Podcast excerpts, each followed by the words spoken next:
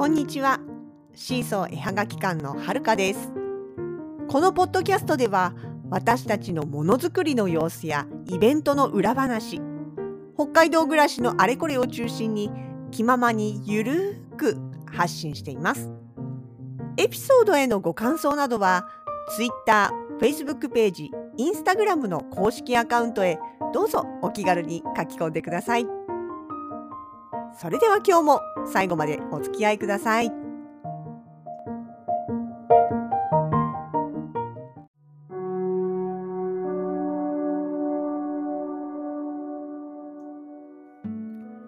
2022年6月の21日火曜日最近 Amazon プライムアマプラでアローンというドキュメンタリー番組を見てますドキュメンタリーって言っていいのか何でしょう。正確なところはわからないんですけれども内容としてはですね。えっと海外の海外の番組なんですが内容としては10人の挑戦者サバイバルの専門家たちがそれぞれねバラバラのしかも人の住まない無人のエリアにムービーと衛星携帯電話とあと限られた数の道具を持ってでとにかくそこで生き延びるっていう企画なんです。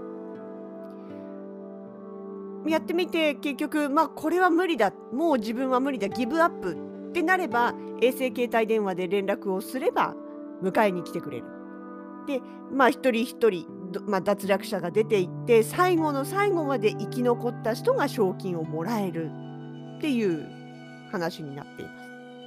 ガチですねこれ。しかも。あのねそう。衛星携帯電話はその最後の連絡をするための連絡手段。で、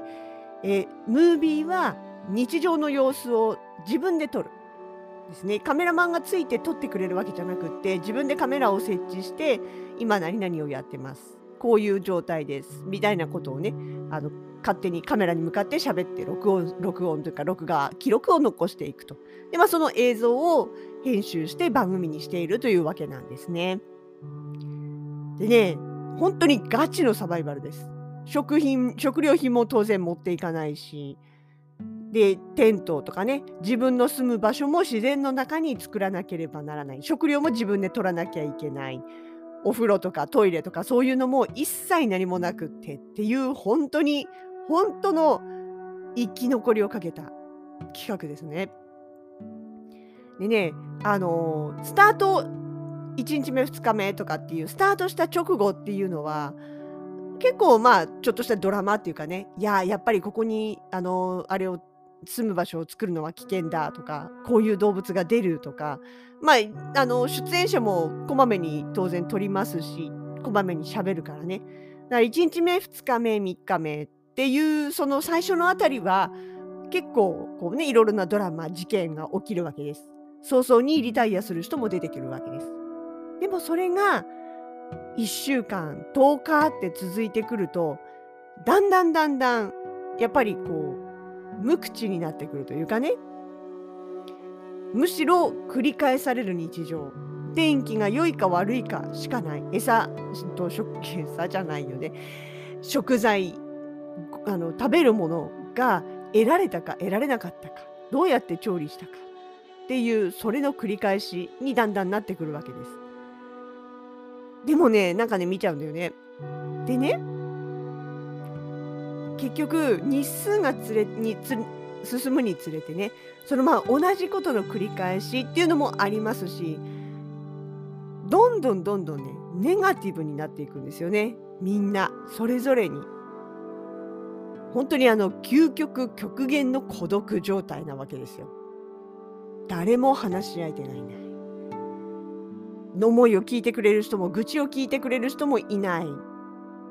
でも食べ物が手に入らなくてどんどんひもじくなっていく。雨が降ってきて体が冷えて寒い。大事な持ってきた道具を水に流されてしまうとかね。で場所によっては獣の気配がするとかね。命の危険を感じる。で気がついたら12月と思われる、まあ、月は何月って出てこないんですけどもこんなところでクリスマスを過ごしたくないよみたいなセリフが出てくるとか朝が氷点下8度になるとかっていうことを考えると多分12月とかそういう時期だと思うんですけどもね、まあ、どんどんどんどん日々寒くなっていくわけですよ。寒さっていうのもやっぱりどんどんどんどん気力を削っていくわけですよね。そう見ててねそう私も例えばその食と身の安全が保障される場所であればずっと何日も一りぼっちみたいなことをなんかやってみたいなって時々思うんですよ。時々ね。昔から。そうなったら自分はどう感じるんだろうと。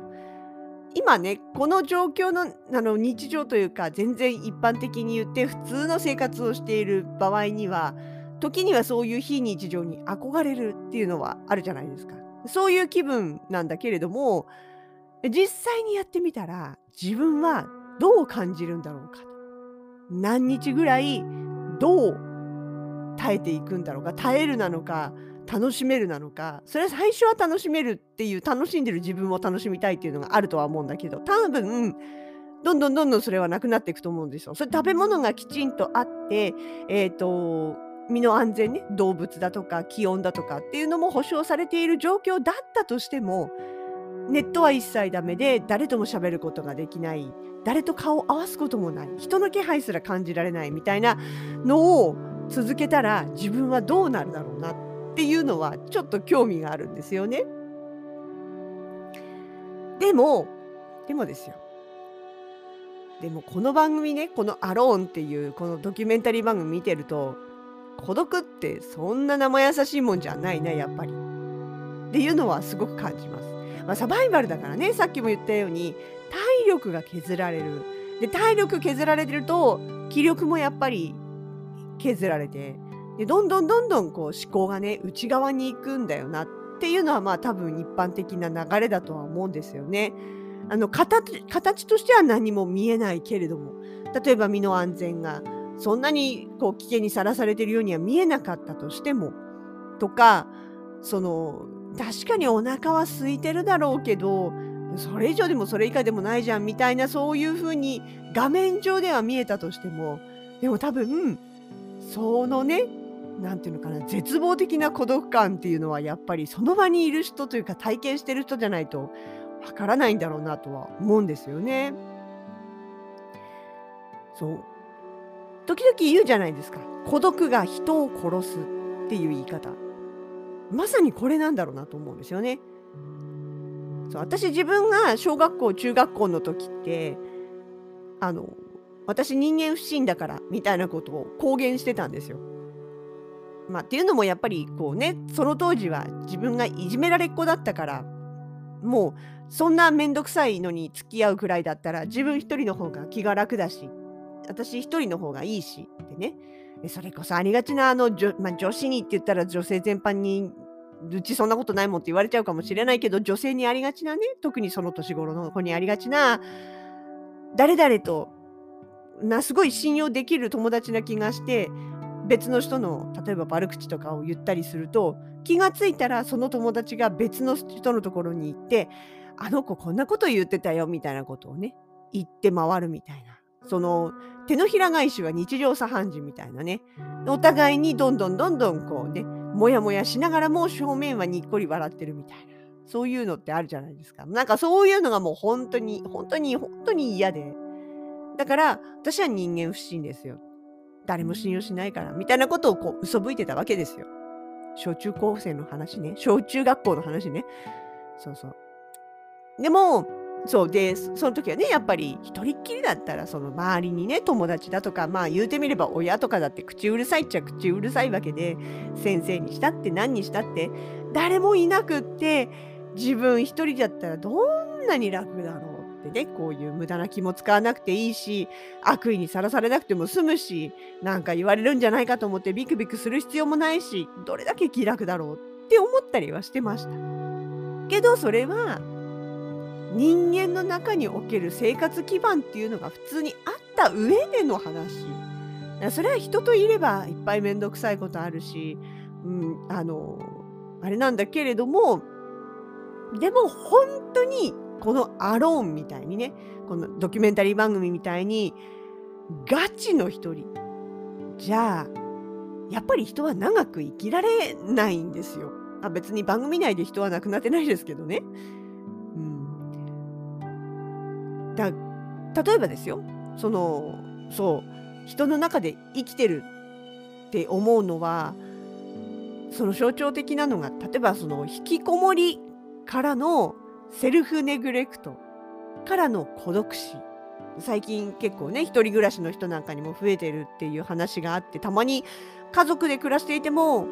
孤独死したことに家族が気がつかないで死後に気がつくみたいな話も時々あったりするくらいなん世の中なわけなんですけれどもこういうのって結局きっかけはねその引きこもりになってしまうきっかけっていうのは本当に些細なことだったりする。だけど外に出られなくなってで気がついたら限られた人としか会話できない。まあ、コンビニ食べ物買いにコンビニくらいはいるけど別にレジの人と言葉を交わすわけでもないそれ以外の友達に誰会うこともないでそのうち身の回りに気を使わなくなる誰とも会話しない。それさっきも言ったね。とかお風呂にも入らない。部屋の掃除もしない。っていうことをどんどんどんどんこう繰り返していくと思考もどんどんどんどんネガティブになっていくし気力も奪われていく。別にだから無人島じゃなくても同じことは起きるわけですよね。で何をする気力もこのままではまずいと思っても行動に移す気力もなくなっちゃう。セルフネグレクト。ってやつですよね。で結果孤独死してしまうというのが今普通に起きてることじゃないですか。あと認知症の人も同じようなことが言えるかなっていうかね。その認知症の人っていうか認知症になりやすい人、まあ、トリガーですよね。なる発症してしまうトリガーになるもの。例えばそのねあの勤めてる人だったらお仕事を引退した途端に人と会う機会がぐんと減ってね決まった人と決まった会話とかしかも事務的なことばっかりなんてやってるとあっという間にねそういう引き金になると言われている。ね。そう本当にあの今回の「アローン」なんか見てるといつ文字通りいつ発狂してもおかしくないっていう状態でカメラに向かって喋ってる人たちが結構いるんですよね。でも結局その人たちを最後の最後支えているのは何て言うかな。それまあ確かにその場でもものすごく絶対的な孤独だし自分一人ぼっちでもうなんかだんだんだんだんこう何て言うかな。気力もなくネグレクトに近い状態になりつつもでもみんなあえて最後最後なんとか踏みとどまってるのはみんな揃って言うんですよ。家族に会いたい。家族のことを思うと最後踏みとどまれるというかもうとにかく今すぐ家族に会って家族と話をしたい。で例えばもう自分のためにはご飯の準備をする気にもなれないけれども家族のためだったら多分今もしここに家族がいたら必死で何が何でももっと今の何倍も頑張って食料を集める努力をするだろうし雨風に濡れない工夫をするだろうっていうことを言ってたんですよね。だ結局自分のためというよりかは誰かのためっていう方が最後の力は出せるのかなでそれがねだからその出演者たちの誰か一人がそういうこと言ってんだったらその人はそうなんでしょっていう感じになるんだけどみんな揃いも揃って同じようなことを言うわけですよ。だからそれもやっぱり人間って人の中で生きてるっていうことの、まあ、一部なんだろうなと思うわけですよ。結局その何て言うかな本能的な部分で自分のためだけじゃなくて周りの人のためにやることで自分も生きられるっていう何て言うかな仕組みみたいなのがあるんだろうなっていうねことを感じたわけですよ。ねその本当に番組の中で孤独におかあの何て言うかな絶望的になってる人たち精神をもう病んでしまう一歩手前だよなっていう状況なわけですね。だからあのさっき言った孤独は人を殺すっていうのは大げさでも脅し文句でもなく真実というか割と芯をついてることなんだろうなって思うんですよね。そうだからね日常の中でねでもほら人の中にいるとやっぱり疲れるじゃないですか。疲れるしそれはそれで気力を削られるし時間も体力も削られるっていう部分は当然あって疲れるのは間違いないそれも事実だからたまにちょっとね一人っきりの時間を持つとかそれはもちろん大事だと思うだけど一人きりと言ったって限度があって例えばちょっと一人であの川海を見ていたいとかって言ったってそこに行くまでの間に全然全く知らない他人が運転する電車に乗ってきたりとか海のね眺めていたって遠くの方に人の気配がするとかその海の向こうに人が運転しているであろう船が横切っていくとかこかに人の気配はあるわけですよ。その無人島でたった一人で生活してるのとは一人の意味というかねそれが全然違うわけですよね。だから結局まあ本当に人は人の中でしか生きていけないしぶつかったりとかね傷つけられたりとか本当めんどくさいこといっぱいあるし嫌になることもいっぱいあるんですけどまあでもでもやっぱりそれも大事な要素っていうかね。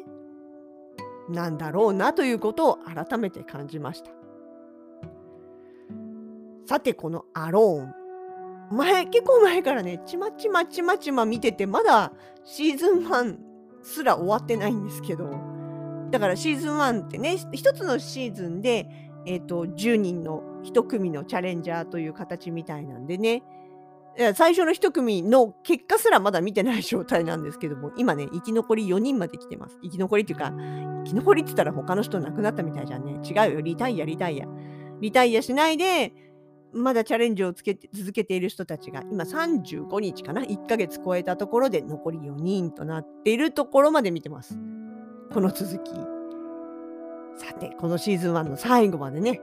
残るのは誰なんでしょうか？やっぱり気になります。